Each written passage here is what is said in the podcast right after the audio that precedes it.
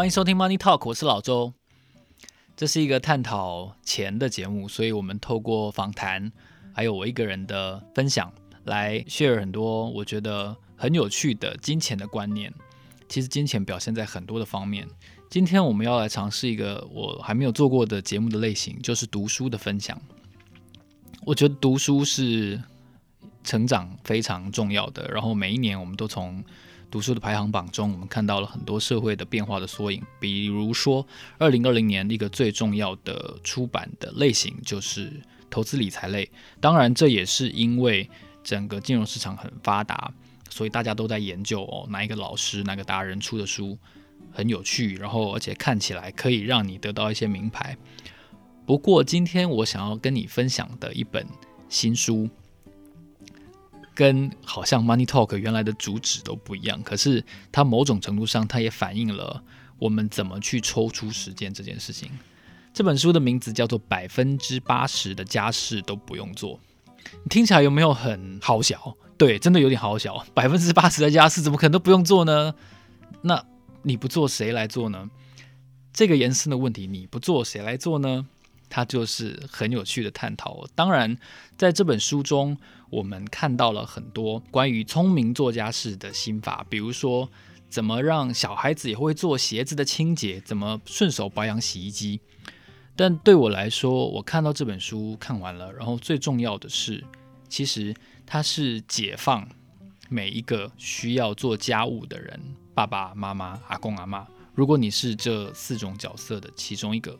或者说你就是一个一家之主，你是单身，你要负责照顾自己的生活起居，那你需要去了解这本书的宗旨，他开宗明义的提到为什么百分之八十的家事都不用做，因为他告诉你你要用减法去思考，你要用分摊去思考，他给我蛮大的启发。老实说，这也是为什么我想要把这本书送给大家。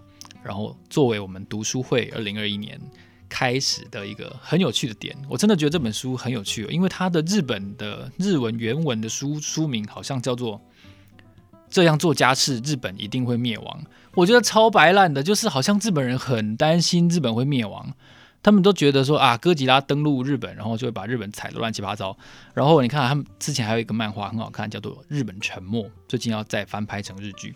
然后这个作者也说，这样做家事，日本一定会灭亡。好，怎样做家事，日本一定会灭亡呢？我们在一些 FB 啊，在 Instagram 上面，我们都会看到有一些日本妈妈哦，他们说地方妈妈做那种彩色的便当，做的超级厉害，就是他们可能给幼稚园的小孩，他们带去远足啊，或者是每天吃的便当，做什么鬼灭之刃啊，做皮卡丘啊，然后做裂空座啊等等的，他们的。那个色彩，第一个非常五颜六色，很缤纷。你打开就会听会哇，就会这样，好像好像以前那个小厨师有一只龙会飞出来那样。然后哪怕是你跟先生吵架，然后你做给先生带去吃的便当，你打开来可能是一个贞子，那个哦，那个他用海苔做成头发，然后爬又爬出来那样子，都会看起来好像很有巧思，很厉害。可是这本书里面他就有提到哦，你真的要做这么多事情吗？然后比如说一个妈妈真的要把全家人的餐点便当都准备好，早餐做得非常丰盛，一定要把房间整理得像饭店一样光亮，然后每天要洗好几次的衣服，一定要做这么多事才是一个好的家事主人吗？不管这些事情是男性或女性做，当然在日本通常是女性做。这个作者说，这样子的面子魔咒到底要困扰日本人多久？到底要困扰妈妈们多久？那一定要把便当做得那么漂亮，才算是好的家庭主夫主妇吗？当然不是。像我，我自己老实说，我们家的饭都是我在煮啊，所以呃，不要不要压抑，真的是我在煮。然后，所以比如说去市场都是我去。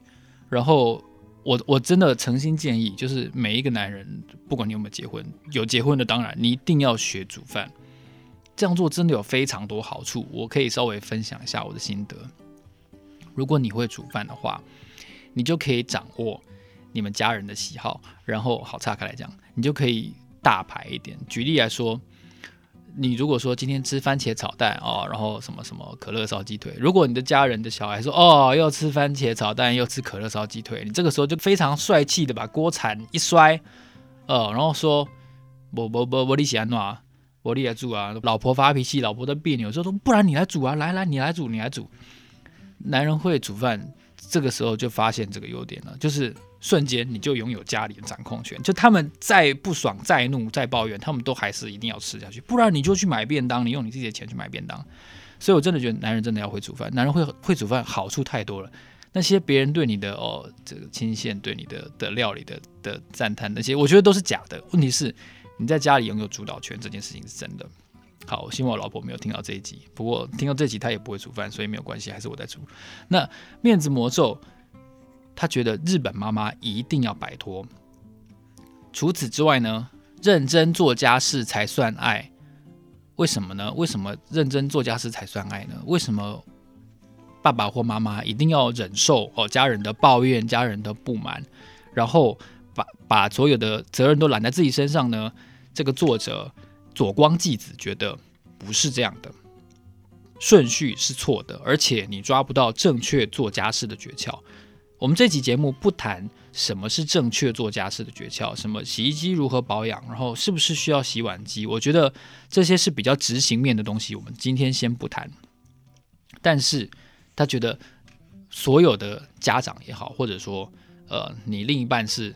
有那种什么事都让你做的那样子的心态的人也好，你一定要摆脱一件事情，就是把自己当成最后一棒。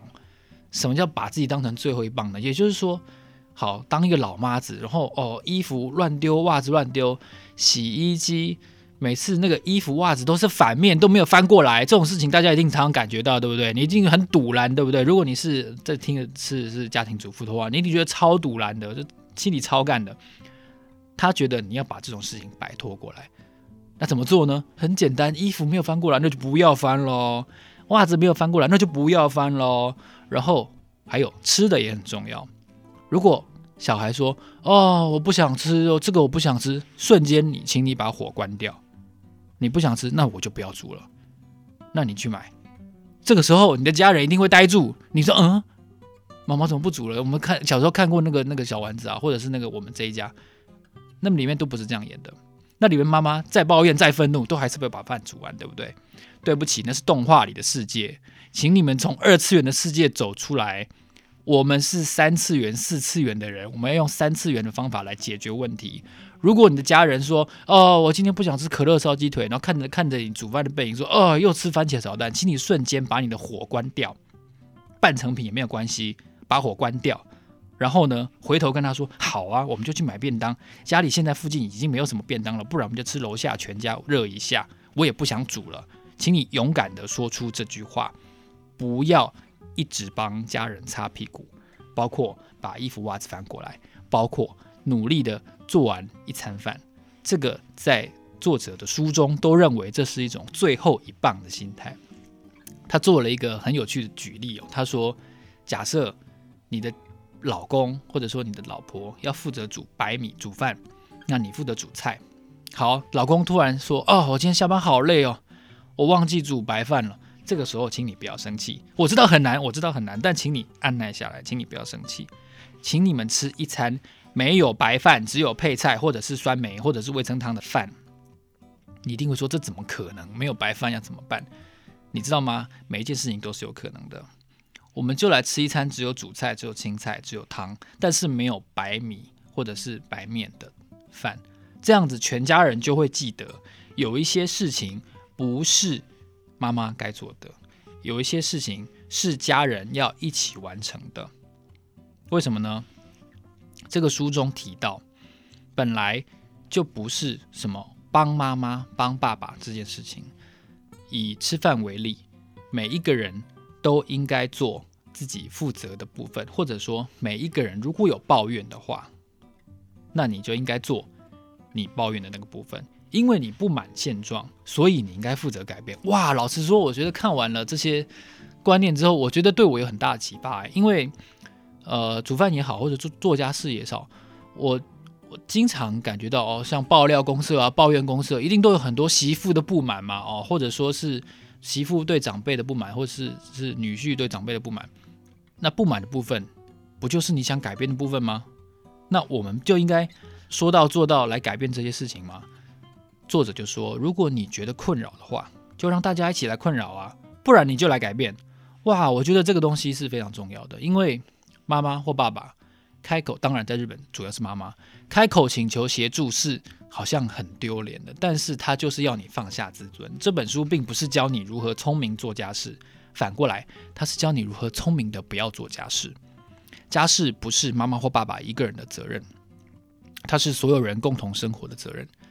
这本书的这个核心观念，我真的觉得哇！我看到的时候有一种豁然开朗的感觉。他用图画话说，那个妈妈的内心，小媳妇的内心戏，就是说哇，这个眼前有一坨堆积如山的衣服，他就说：“哎呀。”我要是叫我老公做这些事情的话，我婆婆一定会这个头上长角，变得恶魔，就会说我的儿子连这种事情小事都要做吗？然后我的婆婆一定会很生气。可是，难道你要把所有事情都揽在身上吗？然后衣服洗不完，然后晒不干。你看最近这个每天下雨，每天下雨都衣服都晒不干。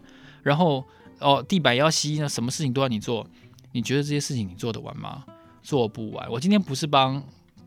女性帮媳妇说这句话，我觉得是帮所有有另外一半，或者说你被家人的生活习惯困扰的人，做一个脱离束缚的练习。谁会说家事的标准就是我们想象中那种标准呢？便当为什么要做成那样？为什么老公不可以穿皱皱的衣服去上班了？好像也可以啊。其实我我我还穿过蛮多次。老实说，我觉得穿皱皱衣服去上班，呃，好像后来也没有怎么样嘛。对，因为也没有人帮我烫啊。对，那后来所以就皱皱的去上班啦，好像也没有怎么样。对，这个是我作为一个皱皱的衣服上班族的自省。他认为所有的家事当然可以偷工减料，当然可以 outsourcing，可以外包。家事绝对不是某一个人的责任，请你跳离开，请你主动打破离开。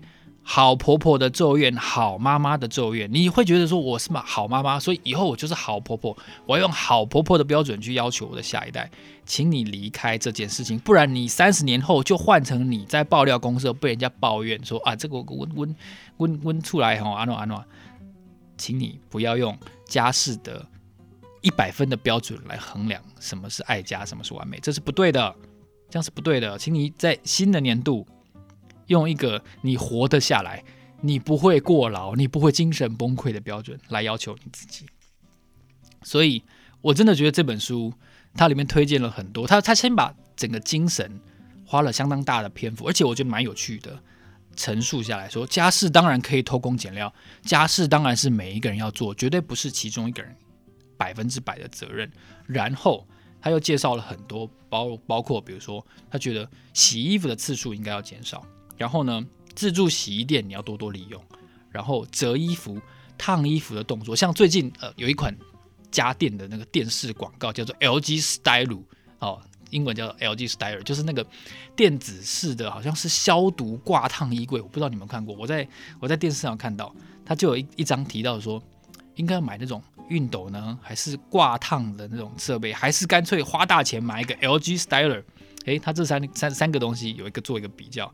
然后吃的其实是很多家人困扰，当然也是我困扰。就是说，礼拜六日你到底要煮什么？然后这个煮了，然后又没人吃，然后你自己吃吃下去之后越来越胖，这种事情实在是，请你跳离开每天想菜单的地狱。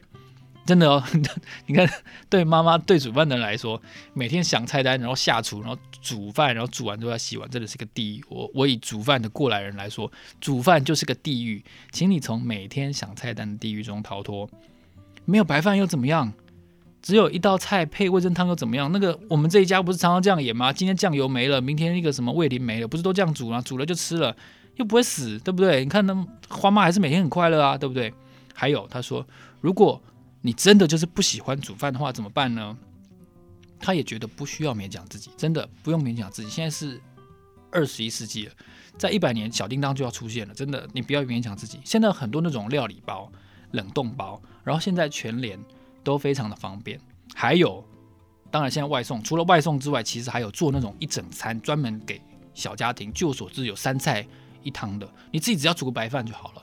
所以，如果你真的不喜欢做饭的话，不要勉强自己，知道吗？好，所以接下来浴室、洗衣机、洗碗机这些东西我就先不讲了。但是我要送三本百分之八十的家事都不用做给平常有在做家事的人。如果你有听到这边的话呢，如果你想看看这本书，了解一下有哪百分之八十你都不用做，请你帮我们按赞，然后留言五颗星说。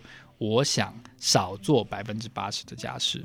我想少做百分之八十的家事。其实老实说，我觉得没有办法减少到那么多了。就是你终究还是有些事情你要做，而且人就是犯贱。你看那个东西没摆好，你一个碗没没有洗好，或者说家人就是想吃一道菜然后不会煮，那你就说好了好了，我来煮。